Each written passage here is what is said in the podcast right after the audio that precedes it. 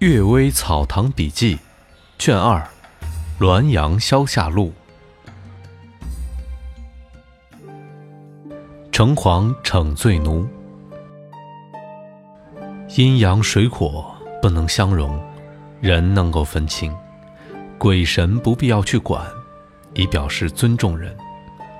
明暗同这个准则，人不能正确处理鬼神，就代而处理。以防止意外。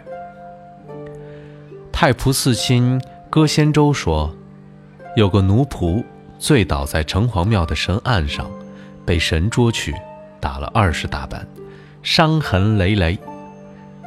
歌仙舟曾经亲眼看过现场。土神之灵，杜生村距离我家十八里，在那个村里。有个贪图富家财物的人，打算卖掉他家的童养媳给人做妾。那童养媳虽然没有成婚，但是同丈夫相聚已经很多年，理论上不应当再嫁。估计事情不可阻止，于是秘密约定一起逃走。公婆发觉后，随后追赶。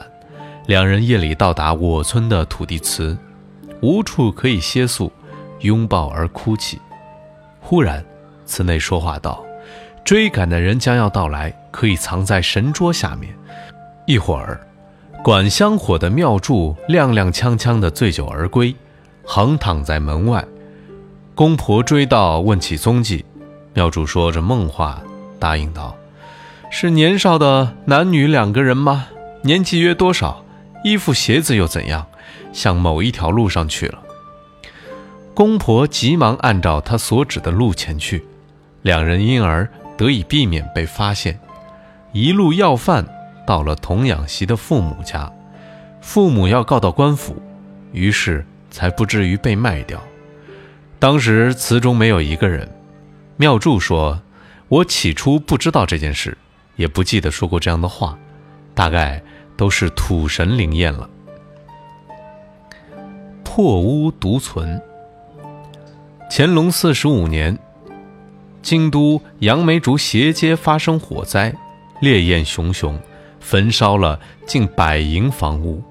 灰烬之中有间破屋岿然独存，一点儿也没有遭到破坏。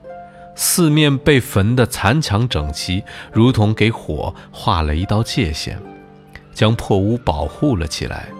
房内有一位寡媳，守着生病的婆母没有离去。这就是所谓的。孝悌之志，通于神明啊。